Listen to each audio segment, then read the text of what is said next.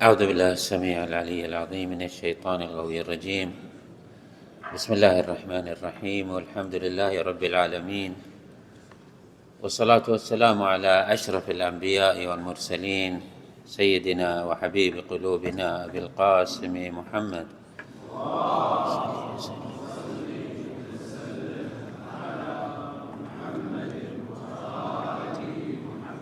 وعلى أهل بيته الطيبين الطاهرين. المعصومين الميامين. اللهم صل على محمد سيد المرسلين وخاتم النبيين وحجة رب العالمين. المنتجب في الميثاق والمصطفى في الظلال. المطهر من كل آفة البري من كل عيب المؤمل للنجاة والمرتجى للشفاعة. المفوض إليه دين الله. اللهم شرف بنيانه وعظم برهانه وافلج حجته. اللهم ارفع درجته واضع نوره وبيض وجهه واعطه الفضل والفضيلة والدرجة والوسيلة الرفيعة. وابعثه اللهم مقاما محمودا يغبطه به الأولون والآخرون. اللهم صل على محمد وآل محمد الأوصياء الراضين المرضيين. بأفضل صلواتك وبارك عليهم بأفضل بركاتك. والسلام عليهم. وعلى أرواحهم وأجسادهم ورحمة الله وبركاته. ثم السلام عليكم أيها المؤمنون جميعا ورحمة الله وبركاته. قال عز من قائل في محكم كتابه الكريم بسم الله الرحمن الرحيم. واضرب لهم مثلا رجلين جعلنا لأحدهما جنتين من أعناب وحففناهما بنخل وجعلنا بينهما زرعا كلتا الجنتين آتت أكلها ولم تظلم منه شيئا وفجرنا خلالهما نهرا وكان له ثمر فقال لصاحبه وهو يحاوره أنا أكثر منك مالا وأعز نفرا. ودخل جنته وهو ظالم لنفسه قال ما أظن أن تبيد هذه أبدا وما أظن الساعة قائمة. ولئن رددت إلى ربي لاجدن خيرا منها منقلبا قال له صاحبه وهو يحاوره اكفرت بالذي خلقك من تراب ثم من نطفه ثم سواك رجلا لكن هو الله ربي ولا اشرك بربي احدا صدق الله العلي العظيم.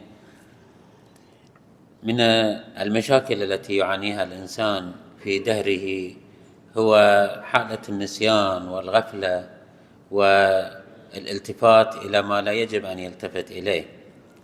الإنسان هذا المخلوق الضعيف المسكين الذي أوجدته القدرة الجبارة الإلهية العظمى أوجدته ضمن مجموعة من القوانين مجموعة من الحكمة والتدابير وأحاطت به العناية في كل تفاصيل جزئياته وحياته ولكن ما أن يستقيم بدنه وينظر إلى نفسه حتى يقول أنه لا أحتاج إلى مدبر ولا أحتاج إلى إله ويشعر بحالة من الاكتفاء إن الإنسان ليطغى أن رآه استغنى.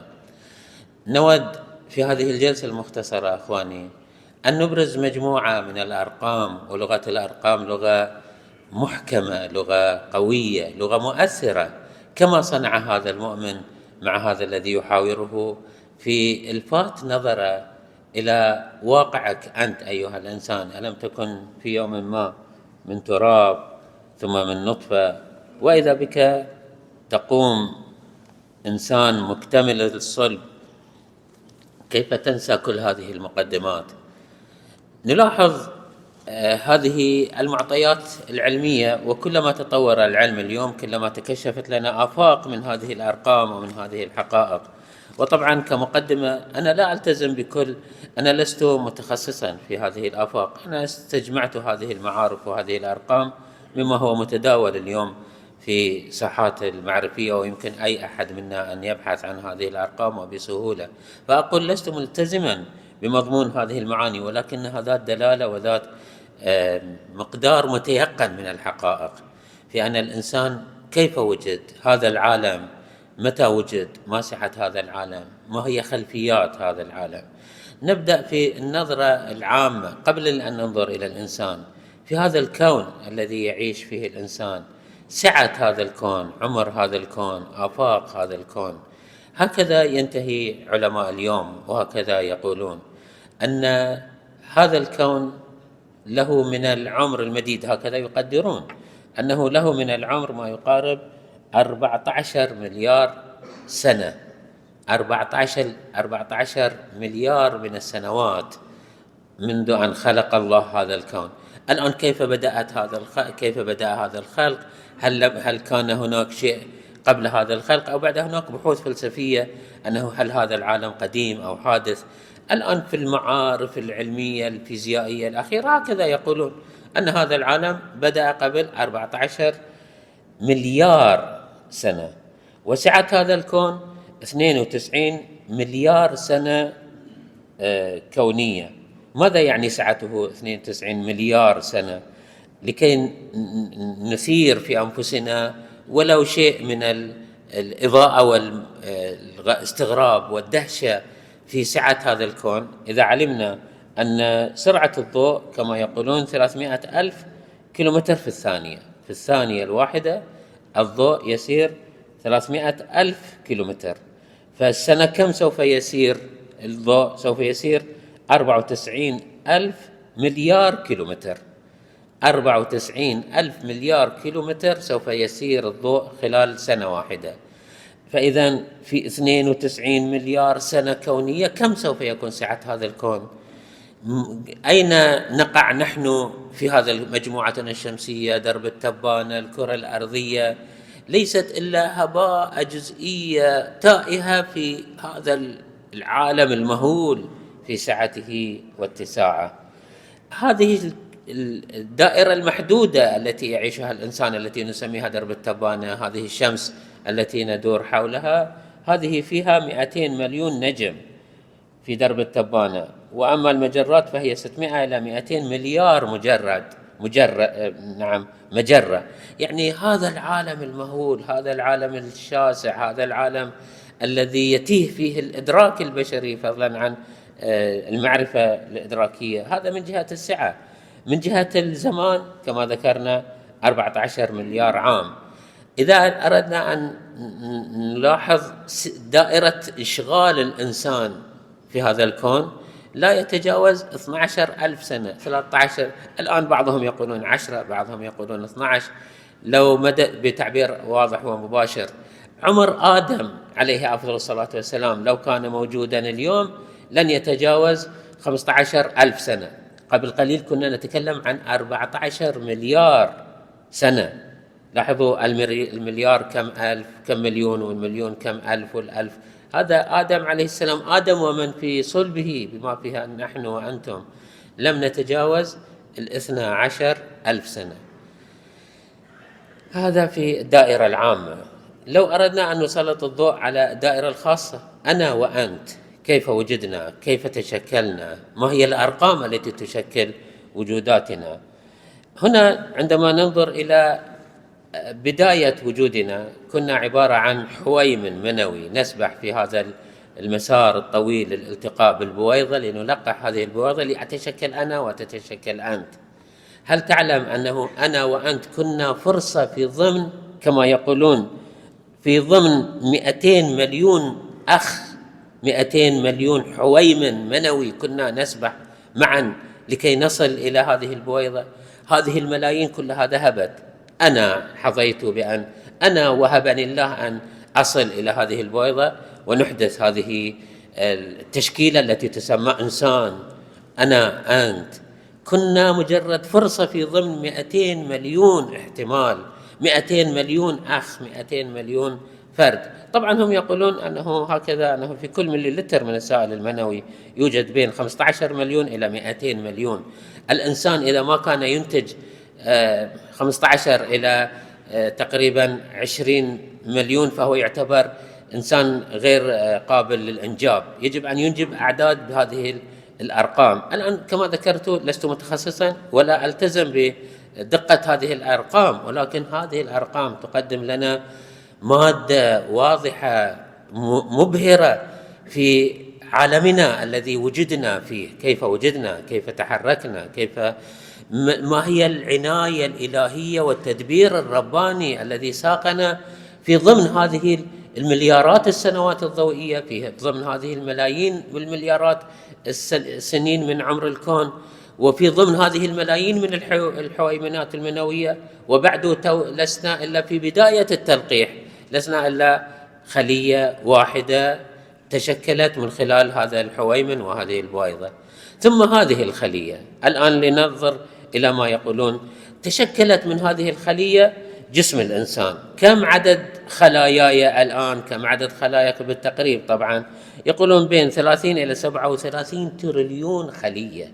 هذه الخلية الوحيدة نمت وكبرت وشكلت هذا الجسم لتقدم لك أنت في جسمك الآن 30 إلى 37 تريليون خلية.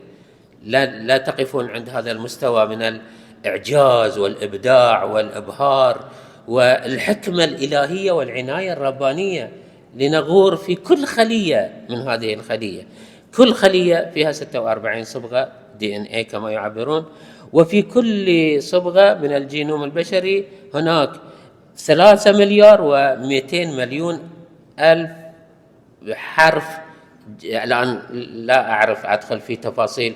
الكروموسومات وبقية المعلومات. في كل خلية فيها مجموعة جدار الخلية لعله درسنا في المدارس الرسمية أنه كيف هناك جدار خلية وفيها مادة سائلة وسط هذه الخلية هناك نواة. في هذه النواة توجد هذه الإبداعات وهذه الأرقام وهذه المليارات. يعني هناك أكثر من ثلاثة مليار حرف ليتش... ليتهيأ شكلك وبناك في كل خلية في كل مفردة من هذه الخلايا التي ذكرناها التي تتجاوز الثلاثين مليار تريليون خلية تتوالد في ضمن هذه الشفرة الوراثية المحددة التي تنمو وتتشكل منها هيئتك وشكلك ومبناك وبنائك. في ضمن كل هذا الخضم من الإبداع والعناية والتدبير الرباني. لم تقف العناية الإلهية عند هذا الحد. استويت أنت وأصبحت موجودا رجلا سويا. تعيش في ضمن هذا العالم الذي ندركه تأكل وتشرب وهناك حيوانات. هناك أيضا معادلات عجيبة غريبة بديعة إلهية في نظم هذا الكون. في نظم عدد الحيوانات وعدد الموجودات وحركة. الآن نحن تجاوزنا كثير من ال... لأنه لن نستطيع ان لا أعرف لا, لا ليس فقط لا نستطيع لا أعرف كثير من آفاق الإبداع الإلهي والترتيب الالهيه كما يشير بعض العلماء سواء في عالم الفلك أو في عالم الإنسان. ولا يزال الإنسان في خطواته الأولى في عالم الطب وفي عالم الفلك بل أنه لعله يقال أنه كل ما يصلون إليه من نظريات في الانفجار العظيم ليس إلا محاولات بدائية فيزيائية في فهم كيفية حركة هذا الكون. يشيرون في الضمن إلى كثير من الإبداعات والإعجازات الإلهية في بعد الشمس عن الأرض وحركة الأرض. كم حركة للأرض؟ هناك حركة تنتج اليوم والليلة حركة تنتج الفصول حركة تنتج السنة ثم ابتعاد الشمس عن الأرض بكيفيات معينة. كل هذه مدروسة ومحسوبة وبادق المعايير التي تتهيأ التي تسبب هذا التحول لأن يكون هذا الكون كله عبارة عن مهاد صالح لأن ينمو فيه بدنك. ثم في داخلك أنت في هذه الخلايا وفي هذه الشفرة الوراثية كيف تنمو وكيف تعتدل وكيف تستوي مرتك وكيف تقوم. بعد ذلك بعد أن تشعر أنك قائم على قدميك تقول لا أحتاج إلى عناية ولا أحتاج إلى ترتيب وأنا وإنما أوتيته على علم من عندي. أنا قادر أنا أستطيع. هو هذا الذي يقول له آه، نعم أنا أعز مال أنا أكثر مالا وأعز نفرا. و آه، ولئن رددت إلى ربي لأجدن خيرا منها. ما أدري من أين هذا العلم وهذه المعرفة وهذا الاطمئنان أنه يشعر أنه ليس فقط في هذه الدنيا فقط لأنه تنعم بجنتين فقط لأنه ملك هذا المقدار من المال. الآن أصبح يعتد بوجوده ويعتد بنفسه ويشعر أنه هو الأساس وهو نعم لا تقوم لأحد غير قائمة وهو أعز وأكرم وأشرف على الله من الآخرين. لأنه أوتي هاتين الجنتين أعطي هذين آه، الأمرين. وكما يشير بعض المفسرين أن هذه ليست حالة استثنائية. طبعا بعض المفسرين يقولون هذه ليست قصة حقيقية وإنما هي ضرب مثل. العلامة الطبطبائي يقول لا هذه يبدو أنها قصة حقيقية وقعت بين شخصين. نحن لا يشأن لنا بهذا الكلام أنه هذه حالة عامة. هذا مرض إنساني فاحش وشائع في نفس الإنسان. بمجرد أن نعم إن الإنسان لا يطغى أن رآه استغنى بمجرد أن يشعر بحالة من الاستغناء حالة من الاستغناء ليس بالضرورة أن يكون ذو مال وذو مكنة مجرد أنه يشعر أنه له بدن وله قدرة وأنه يتحرك وأنه قائم على قدميه. أخواني خلاصة ما أريد أن أصل إليه كل ما أشرت إليه من إعجاز وإبداع وعطاء رباني وهبات إلهية وتقنين إلهي تحفظ لك أنت أيها الإنسان. وجودك قبل وجودك وفي أثناء وجودك في أصل هذا الكون وفي بنيتك الذاتية. كل هذا ليس إلا هباء صغيرة في ضمن المنن الإلهي العظيم الذي أعطاه لهذا الوجود. الآن لننتقل إلى عالم الروح. وأعتذر هنا أنه سوف يكون الحديث هنا طويل ومتشعب. هذا الذي كنا نتكلم عنه إنما هو العناية الإلهية ببدنك وبوجودك المادي. أما إذا فتحنا آفاق الروح أنت من أين؟ من عوالم عظيمة من عوالم الغيب من عوالم النور. أنت موجود إلهي أنت نفحة إلهية أنت من روح الله عز وجل. هنا تشير بعض الروايات. الآن فقط أكتفي بهذا المعنى أنه آه، في الجنة في الآخرة إن شاء الله الآن هناك بعض الروايات هكذا تقول أن بعض الملائكة أراد أن يقيس سعة الجنة. فطلب من الله عز وجل أن يهبه أجنحة. الآن الرواية تذكر عدد الأجنحة. فالله مده بهذا العدد المطلوب. فطار في الجنة سنين تسع سنين عشر سنين. فانتهت طاقة هذه الأجنحة فاستمد من الله أجنحة أخرى فأمده الله. ثم ثالثة بعد الثالثة أراد أن يستريح. استنفذ طاقة ثلاث مرات من الأجنحة. فلما جلس يستريح أطل عليه عبد منكم إن شاء الله من قصره في الجنة. فقال لهذا الملك ماذا تصنع؟ لهذا الملك ماذا تصنع؟ قال أريد أن أقيس الجنة. فقال له أنا أراقبك من كذا سنة وأنت تطير في ملكي. أنت بعد لم تخرج من حدود ملكي في الجنة. أي في يوم القيامة كل ما في هذا الكون من رحمات إلهية. كل ما في هذا الكون من عطاء رباني. كل ما في هذه الوجود من عطف رباني. حتى عطف الأم على ابنه حتى عطف الدابة كما تعبر بعض الروايات. عندما ترفع قدمها ليرضع رضيعها ليس إلا جزء من مئة جزء من الرحمة الإلهية. هذا ليس إلا مفردة من الرحمات اللي أنت عندما تتكلم عن العالم الربوبية يجب أن تنفتح على آفاق عظيم. كما يعبر بعض العلماء كيف للخفاش ضعيف النظر أن يسلط نظره على الشمس فضلا عن أن ينظر إلى ملكوت السماوات والأراضين فضلا عن أن ينظر إلى النور الإلهي الجبار العظيم. نحن في هذا الوجود يجب أن نستحضر هذه المعاني ونزرعها في أنفسنا لنعرف ماذا نحن. نحن المساكين المحتاجين. لا يكون لنا قيمة لا يكون لنا وزن لا يكون لنا معنى إلا بالتمسك والأخذ بالحجة. الأئمة عليهم السلام الذين يأخذون بحجة الرسول صلى الله عليه وآله الذي يأخذ بحجة ربه جل وعلا وهذا هو السبيل الوحيد للنجاة.